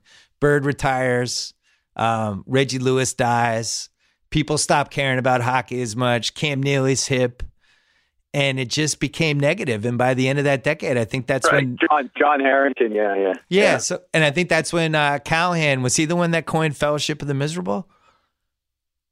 Uh, I don't. I think that was Ord. Oh, no, Pitino said that, right? Remember Pitino said that in the press conference, didn't he? I forget who. Yeah, well, he did the all the negativity in this town stinks and it sucks and it sinks, whatever. right. But um, Yeah, maybe it was Jerry. Yeah, yeah. So- I think there's something to that. But yeah, go ahead. Well, I was just so it seems like since these last thirty years has has edged toward the negative in ways that I've never totally understand. I didn't understand when I lived there. I don't understand watching it from afar now. And at the same time, some of the elements make sense. And you know, like we, you were talking about with the Patriots, where number one is the Patriots, number two is P, is def, is going at people who are coming at the Patriots. That is kind of Boston. So maybe the area just should be negative. What is your take on all of this? Well, here's what I'd say. I don't know if it started in '90 or whatever, but I think you would maybe you disagree. I don't know, but I think if you went back and looked at Bill Simmons columns from say when I was reading, started reading Digital City, so that was like '99, '98, '99. I was out in L.A. Yeah. failing to be a, a screenwriter at that point. Reading your stuff, I was one of your first subscribers. I remember I get Oh. it in my inbox. Nice. You, you, you, you were, yeah, I think I was like number like 41 or something, some crazy number. And, uh, and you, I, think, I, think, I think you would agree that if you went back and looked at your stuff, that you were plenty negative at that point. You I were not, it was, was. not, uh, it was not sunshine. There was a lot of negativity. Um, so I think when you live there, when you're in the middle of it, there's no doubt. I mean, there, is, there's, I don't know what it is. I don't, I don't know if it's the weather. I don't know if it's generational. I don't know if it's the Irish influence. I don't know what it is. But I've lived in California. I've been other places. This place is seeped in negativity, but I look at it as somebody who lives here, and I like it. I embrace it. I, I don't have a problem with it. I like fighting. I like being cynical. I like being negative. I like being sarcastic. I like challenging things. I honestly, uh, you know, if you said to me, you make the money I make now, which is a nice amount of money, or work with, be Trey Wingo, make five, six, seven times more, whatever it is, and do four hours a day with Mike Golic and Mike Golic Jr., I would put, I would say, put a bullet in my head. So just put a bullet in my head. I can't talk. I, I, I can't sit. I can't sit there and be like, uh, you know, whatever it is, is you know. Uh, but he's a nice man. Oh, but he's a nice man. Nick Saban's misunderstood. This guy's nice. Who do you think's better? This guy's great. Oh, let's bring in this guest right now and talk about how great this other guest is. I, I have no no interest in doing that. Absolutely none. Whether it started in 1990, uh, you might be right. I don't know. But I would say this is, you know, the rise of social media uh, and competition, I think, has bred it. Now, I think it's always been inside people. I think now there are just more outlets to be an asshole. Like, I don't think people in 1981, you talked about like Ray Fitzgerald and all these other guys, they, there were assholes in 1977. Like on the street, but there's no sports talk radio and there was no Facebook and Twitter and whatever for there to be. I mean, you grew up here, you know. I mean, you went to Celtic games like I did. All the all people, I, I go to half. My dad, would- my dad and I had season tickets for the Celtics. My dad did. We had half season tickets, so I'd go see the Bird Celtics. At halftime, I'd go have a hot dog and sit outside, you know, uh, you know, waiting for the. And this is the Celtics. You know, we're probably like fifty-seven and twelve at this at that point, and everyone's bitching. I mean, that's just that's just the way it is. it's always been that way here. Yeah, might, no, I, I, I, I feel that way. it might be. Well, you think about it. The two, Boston and Philly, I think, are the top two, right? For for cities that just never seem to be happy unless the team is the teams are really, really doing well. You know, and you like my dad. I talked to my Right. dad last week, and he was like, "You can't believe the heat on Belichick right now." And I'm like, "What? We won five Super Bowls." Oh, it's and it's crazy. like people are people have lost their minds over this Malcolm Butler thing. And I'm like, "We won five Super Bowls." He's like, "You don't understand. It's the weather sucks here, and people are so mad we lost that game, and they just don't understand why Malcolm Butler didn't play." And he's like, "I'm walking around Beacon Hill, and it's like every conversation I have is about Malcolm Butler." And that's just the way it is. And Well, that- how long have you, how long have you lived in LA now? too long, 16 years. So I, I, I wonder, like, if it's just so long now, like all that blood is like left your system. Where like, because like, because there's no way that you you're talking to your dad and you're really saying, "Oh, come on, they can't believe," because because you you you're from here. You know, if you lived here and they didn't play Butler at all that night with your friends watching the game, you'd be like, "Why, why the fuck is the Butler playing? What is wrong with Belichick?" You would definitely have those conversations. See, how, but I was I don't having if you the won 20 Super Bowls. I was having the conversation of why the hell did we let them just do the seven and a half minute drive with nine and a half minutes to go in the fourth quarter? Why why weren't we Right. sending the house? Why weren't we trying to either you know blitz and either they score a touchdown and we get the ball back or we make something happen? Why are we just li- sitting there and letting them go five, six, seven yards at a time? I will never understand that. I would have driven Matt Patricia to the airport. I'll never understand it. It- It's like the only thing that couldn't happen. The only thing that couldn't happen in that fourth quarter was a seven minute drive, which they let happen. And I tried not to get mad that night, and I was bummed, and I was like, "Oh my god!" Like that was the first time I felt like a Pats Belichick team had gotten out coached. And then you know the sounds of the game inside the NFL. Those shows start up on like Tuesday, and I'm torturing myself watching. And by Thursday, I'm like, "What the fuck were we doing?" How do we how do we let that they had the ball nine and a half minutes left? Either let them come down and score, make a, anything.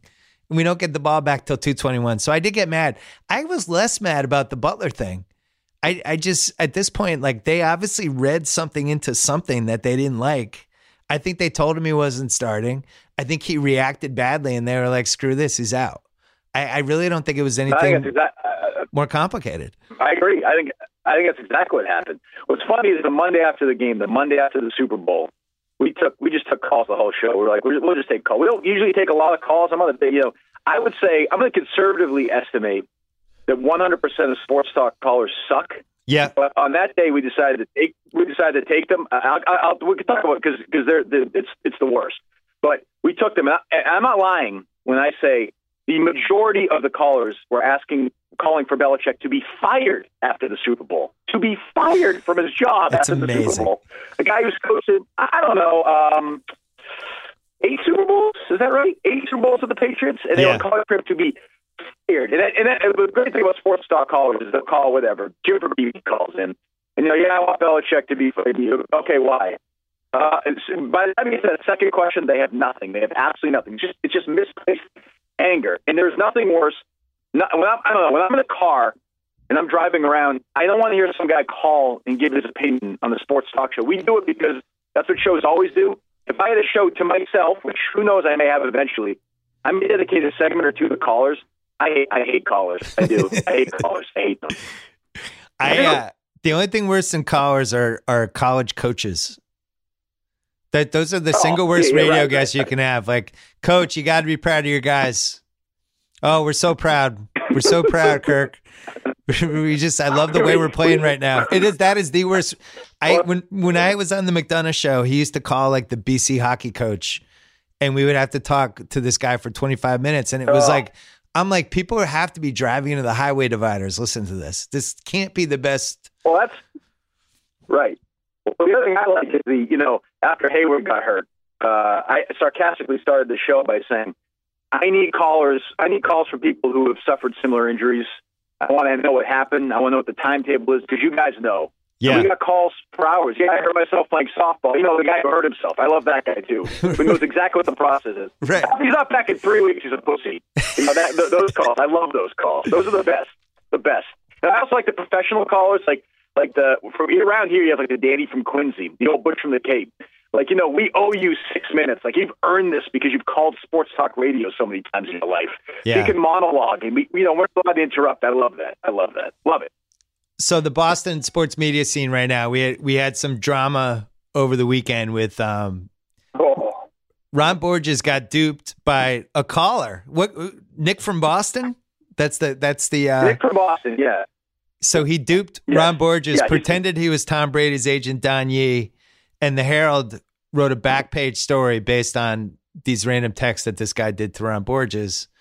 And then uh, later that same day, the midday host, one of the midday hosts of a WEEI show, Christian Fauria, um, he decided to reenact the text in, a, in an inappropriate Asian accent, and now he's suspended. And yeah, Yeah. not a great week. didn't go didn't go well. Uh, you know, I, I'm not listen. I'm not going to sit here and, and you know, I've been suspended. I think five times in the last six years, so I'm not really one to pass judgment. Right. But I, I'll say we'll start, we'll start with the Nick thing. So Nick is a caller is a caller to our show. Uh, I guess you know he calls once in a while. He likes our show. Hates Borges, who I also hate Ron Borges. By the way, I I, I this is you talk about negativity. Um, should I be happy that somebody is in trouble with their job professionally? No. Am I happy that Borges is? Yes. I'll admit it. I'm petty. You're talking to a petty person.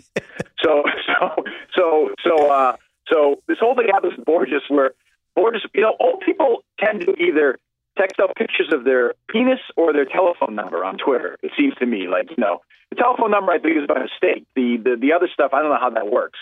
Yeah. So he tweets out his telephone number. It's like it's like Gammons does sometimes, and Ryan does, and Shaughnessy does. I'm not sure what happens where they do that.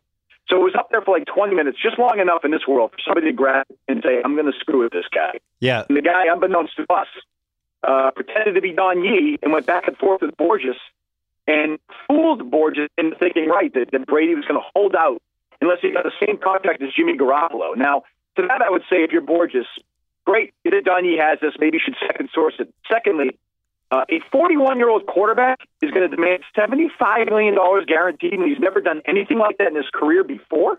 Well, that hold seems a little strange to me. Yeah, I was going to say that the third and biggest part of this is it. I mean, I heard this story. I was like, that doesn't sound like anything Brady would do. It didn't pass the sniff test. So where were the editors Correct, on this whole thing? That's a good question. I mean, you're a Herald, you're a Herald alum.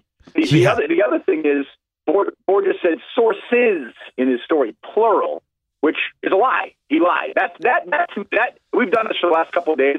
That's the thing that I think most people hate Borges, so they're happy that, that he's in trouble. But sources would indicate that somebody else then confirmed this thing that Nick from Boston made Yeah. up. So someone's confirming something which is bullshit, which means it's bullshit. I Right. mean, you know, I saw the Stephen Glass movie. I, I, I'm like Peter Sarsgaard on this. I can break it down like nobody's business. So, so Borges, I think, is whether he's done or done, like officially done or not, it doesn't matter. They bring him back to the Herald, which is on its last legs anyway. Whatever he writes now, he is now a legit punching line. Uh, you know, uh, uh, he's a punchline no matter what. On top of the plagiarism thing from like ten years ago, nobody wants to deal with it. What ultimately happened too is he's colored by his own bias. He hates Belichick. He hates the Patriots. He wanted the story to be true, so he ran with it. Yeah. Uh, um, what's next? What what what's going to light your fire over these next few weeks? Well, the other thing, it's the other thing that, that, that we've done a lot of is sort of see that we do a lot of on our show sort of story of the day stuff. Like just take take today for instance. We're doing this Monday afternoon. Like you know, uh, the Boston Police Department. I don't know if you saw this. They tweeted out that picture of Red Auerbach for uh, uh, uh, Black History Month. Did you see this? I didn't see this. So it's Black History Month in February, right? And Boston Police Department says, "Congratulations on Black History Month," and or whatever. Uh, all this stuff about Bill Russell. Then they tweeted out a picture of the Red Auerbach statue. It, it got deleted. Stephen A. flipped out on him. Oh, no. uh, Marty Walsh said it's disgusting. Like, it's, it's, it's, all right now. What now? I have to admit, when I think of the great Black Americans in history, Red Auerbach is not in the top five. I'll grant Yeah. you that. But Right. I would say uh, you can make you can make the case that drafted Chuck Cooper, starting five, uh, making Russell the coach. The fact that in the 60s, while they 50s and 60s, they didn't want them in hotel rooms. Red said, "Fuck it, we're taking the whole team out of this hotel." Then I think Auerbach did a lot for that, so I think he could be saluted for that. But you know, Marty Walsh is saying it's a disgrace, it's an embarrassment. I, I feel like we're in this like let's let's pander in society. Let's let's over pander on each other. Let's top each other. When sometimes you just have to say, "All right, it was a stupid tweet." You know what? Red Auerbach did do some good things, but there's this reason now, this rush to outrage that seems crazy. And I I feel like it's so connected to the fact that Trump's president, and people want to put that anger somewhere else. It leads to this insanity. I mean, we had a crazy summer with the Adam Jones story. I mean, Yeah. absolutely nuts. It's it's like it's it's total madness right now. I've never seen race in America uh, so it's such a, a fever pitch. I maybe I call it crazy. I think it might have something to do with the fact that Trump's president. I don't know, but it's it's it's it's it's nuts right now. And that's something you've you've really pushed the envelope on with your show with the pander culture, trying to actually Do actually you buy like, into it or no? huh? Do you buy into it or no? Yeah, I, I mean, I, I think, I think Trump ignited a lot of Trump opened a lot of scars that probably weren't properly stitched up in this country, and uh, and it, does seem like the com- the country's gone a little bit off the rails in a lot of different ways, and. I don't know. I, I see it here in LA. Like LA has this massive homelessness problem right now. And it it seems like people's uh, like nobody's even kind of talking about it or caring about it. Meanwhile, there these tents are popping up all over the place, and you know they made they changed this rule out here that um if you have a tent, you can basically park on whatever sidewalk you want.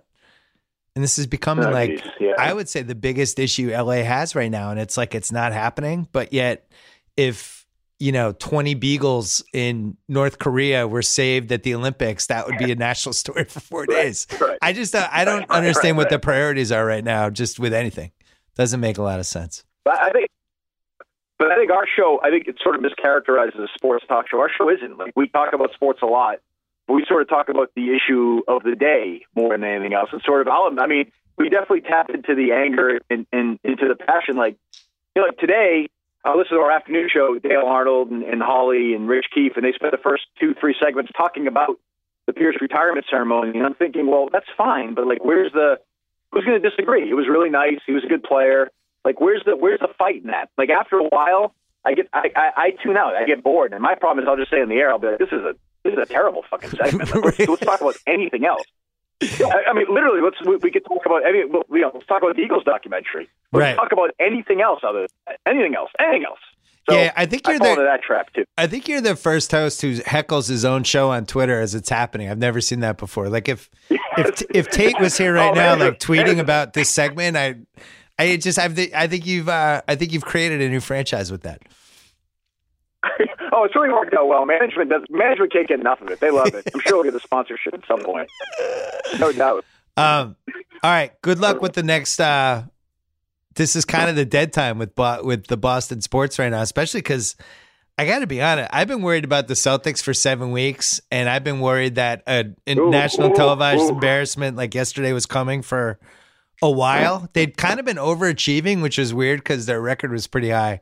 But the you know the entire second unit revolving around Terry Rozier is not ideal by by any scenario. And I think they didn't make a trade because I genuinely think that they think Gordon Hayward is coming back. But in the meantime, it's it's pretty Yeah. bad, and they just are getting their asses kicked every single game. They're down by twelve points, and uh, I don't know. It's Every it's yeah, bizarre. it- it's been a weird season. It's been a strange season, and, and you know, you watch that game yesterday, and I know it's no different, than, but LeBron literally can go to the basket and score whatever he wants. And Yeah. you're thinking in the seven game series, why is why is that going to change in a seven game series when they face each other? Like, what's what's going to be the difference when it comes down to that? Yeah, You know? it's, I mean, it's it's it's yeah, it's it's a weird. It's been it's been a bizarre, bizarre, uh, bizarre Celtic season. So we're gonna get so now now we're, you're gonna come on the Enough About Me podcast, correct? That's done. I I want to cut. I want to be the third guy on your show when I'm in Boston one time. I want what's that called? The casting couch. you've thrown that out like forty times over. It's, that's bullshit. You've thrown it like forty times over the past couple. of I know, years. but I've never been in Boston. I, I- one of these times I want to come back and I want to be the because it, it- I got to be honest. No offense, but it doesn't seem like the bar is like that high for the the couch person. I think I could do it. I think I How can dare handle it for say- four hours. that? I mean, in, my, in my defense, in our show's defense, it's been almost two weeks since one of our Cast the Couch members uh, made fun of Tom Brady's kid. I mean, that's, there's something to be said for that, right? Yeah, did that did that blow over finally? Maybe no. Uh, I didn't think heading the Super Bowl week that that was going to be the biggest story in the country for like three hours, but it was. Yeah, Uh, I mean, it blew over and that Brady was. Brady, we're lucky that Brady seems like genuinely a good guy. Like he's he does. Like in our dealings with him, we have him on every week. He's a good guy. I think he thought it was actually said on a show. It wasn't. yeah. Uh, I think it's blown over now. I don't know what what Alex Reimer's future is uh, in the city. It's tough. It's. I mean, there's no. Not a lot of rules I follow, but like there's not a lot of upside on on, on dumping on the five year old kid. That this this doesn't really work out that that often. Yeah. Wait, last question. What year does Tom Yeah. Brady retire? I'm gonna say 2000. I, I watched that. Did you watch Tom versus Time? I did. I, I enjoyed it. What did you think? I liked it. And then Yeah, I was good, telling, right? I was telling people why I liked it, and uh, one of my friends was making fun of me. Like, of course you liked it. It's Tom Brady, and I was like, no, actually, you know what? He, he's a really private guy, and I, I, I actually learned a lot about his life and what his house looked like and what his routines like, and it wasn't that long. I kind of ate it up. I enjoyed it. Yeah, I just kind of like looking at like his blender and stuff like that. Yeah, it's weird. And, like, in his- in his office. his, like ceiling and stuff. Yeah, and it's Yeah, it's like office. he's got like a sh- good good he's wide that shitty TV in his office. Right. Yeah. Yeah, like weird. it was, it was like, why isn't his TV bigger? But then like his car, he had this souped up car, and then it, the the funniest part to me was they went to Costa Rica, right? And he's driving these Oh, ATV surfing, yeah. vehicles with he's got like Edelman and Amendola with him. And they drive these ATV, they're driving through like this forest and they land at this man made football field. And it became clear that this was like Tom Brady's Costa Rican compound and that he had built the man made football field. But they they weren't really saying that in the documentary. But yeah, it was like, wh- wh- why is there a man made football field in Costa Rica in like the forest? This is ridiculous. Was that in Montana? I thought that was in Montana. Wasn't that with those guys? I don't know. Maybe you're right. I don't, Am I- I am I mixing but it up? anyway, I think you're mixing up your Brady like weird spots in the world that he's built football fields. In. What- yeah, I, I, it's, it's I might be, you're right. I might be mixing it up. I will say this is more than a little, and I like Brady. There's more than a little whiff of Scientology to Brady. And Guerrero. I met Guerrero at the Super Bowl, by the way, for the first time. Yeah. I, I, I'll tell you the story real quick before my Brady prediction. I was at the Mall of America for the Super Bowl, which was, I would say, probably the second or third worst experience of my life. Going to the Mall of America for the Super Bowl. Okay. And I've had shingles, and both my parents have died in the last couple of years. Yeah. I'd say I'd rank it top two or three. uh, but one of the nights I went on the night show, I was bored, and I walked down. And the Mall of America had a had a uh, store that sells cookie dough, just cookie dough, and I was like, "Fuck, it, I'm gonna check it out." I had nothing else to do. I went to the store, had this big thing of cookie dough in a bowl, turned around, took a step, and walked right into Alex Guerrero, who was like judging me with these weird eyes. And I've been critical of Guerrero, and Guerrero like was like super nice and kind, and like I almost thought he was gonna like invite me into the room. Remember like when when Tom Cruise got promoted and they like shook his hand and gave him that sword and like the new pants or whatever. Yeah. He moved up to like Thetan Seven in Scientology. Yeah. I got that vibe. But uh, but but but but it's working for Brady. Brady is going to play until he's 45. He keeps saying 45. Tom House in that documentary said 45. Now, barring an injury, which could definitely happen, are you telling me the Brady you see right now, like 15% worse when he's 43 or 44, 20% worse, is it a good NFL quarterback? I mean, why not? I also think 45 because he's been saying it for the last few years. And it really seems like Yeah, I think the number he's yeah, fixated on is 45. But this is what happened to Kobe, who's another guy who I think would have played to 45, but he got hurt. And I think when you're an old athlete, no matter how good you are, when you get hurt and you can't train for seven, eight months straight and your routine gets shaken up, I don't think you can put it back together once you pass a certain age. That's what happened to Kobe. He was never the same after he blew out his Achilles. And I think if that doesn't happen, I really think he could have kept playing at the 2012 13. Like he was still putting up points, you know, and he was still pretty athletic. And with Brady, it's like it's all fun and games. Like you even saw in the Eagles game, there was two or three times when somebody rolled into his legs. Like any one of those, that's it. You you get hurt and you're done. So I would also say 45. ultimately, Garoppolo, Brady, uh, Belichick talked about Garoppolo's uh, Brady's age and contract when he drafted Garoppolo. Brady just ultimately outplayed what Belichick thought he was going to be. Belichick's probably slotted 36, 37 years old, and Brady just outperformed it. Like he, the Krafts had the, the Krafts had. That's another reason why I think Brady's going to play he's 45. Is they wouldn't have traded Garoppolo if Brady was gone in this year or next year. I think Bel- Brady told the Krafts, "I'm playing until I'm 45." The Krafts said to Belichick, "Listen, we don't tell you to do anything else. We're telling you to do this." And Belichick said, "All right, fine, fuck it. I'm trading to the first team I'm calling, and trade him to the 49ers." I believe that part of the Wickersham story 1,000 percent. That I do believe. Really? I don't believe the Krafts told him to do anything. I, I think they had a conversation about it. I just don't think I don't think Kraft at this age of just where he is in life, I don't see him just ordering Belichick to do something. But I think they probably had a real conversation about it and like, hey, I talked to Tom, like, you know, he's really adamant he's gonna play till 45. What are we gonna do? Jimmy's a restricted free agent. We can't pay both guys. Like you you've got to make a decision on this. And I think that maybe that's how it Yeah, played out. Maybe. Yeah, the Brady Garoppolo debate was eerily similar to the uh, Steve Grogan with a neck brace versus Tommy Hodson debate. In, uh, I remember. 1991. On the- Who can forget that? unforgettable. That, that, that rager.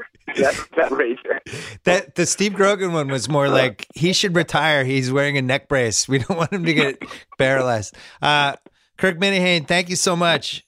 This was uh, this is fun. All I'm glad guys. we finally All right, did so- this. Uh, take care. Sounds good, man. All right, thanks, guys. Thanks to ZipRecruiter, the smartest way to hire. My listeners can try it for free at ziprecruiter.com slash BS. Thanks to Gillette. Get Gillette Performance delivered to your door. No more getting mad at yourself because you just got back from the grocery store and you realize you forgot to buy blades. Just get them online. It's so easy. Subscribe today. Pick your favorite razor. Get every fourth order free. Visit Gillette online at GilletteOnDemand.com. And thanks to Hair Growth from Just for Men, an easy to use topical solution that's clinically proven to help regrow hair. Formulated with the number one dermatologist recommended ingredient proven to regrow hair 5% minoxidil. It reactivates hair follicles, hair follicles, hair follicles, hair follicles to stimulate regrowth, perfect for men with thinning hair with a unique precision spray applicator. This is hair regrowth made easy. Start winning over thinning. Look for hair regrowth in the shave aisle or visit hairregrowth.com and use promo code regrowth25 to get 25% off your purchase. Thanks to Rob Stone. Thanks to JackO. Thanks to my dad. Thanks to Kirk Minihane. And uh, we'll be back midweek with a guest we have never had on before who knows stuff about stuff. It'll be good. Until then.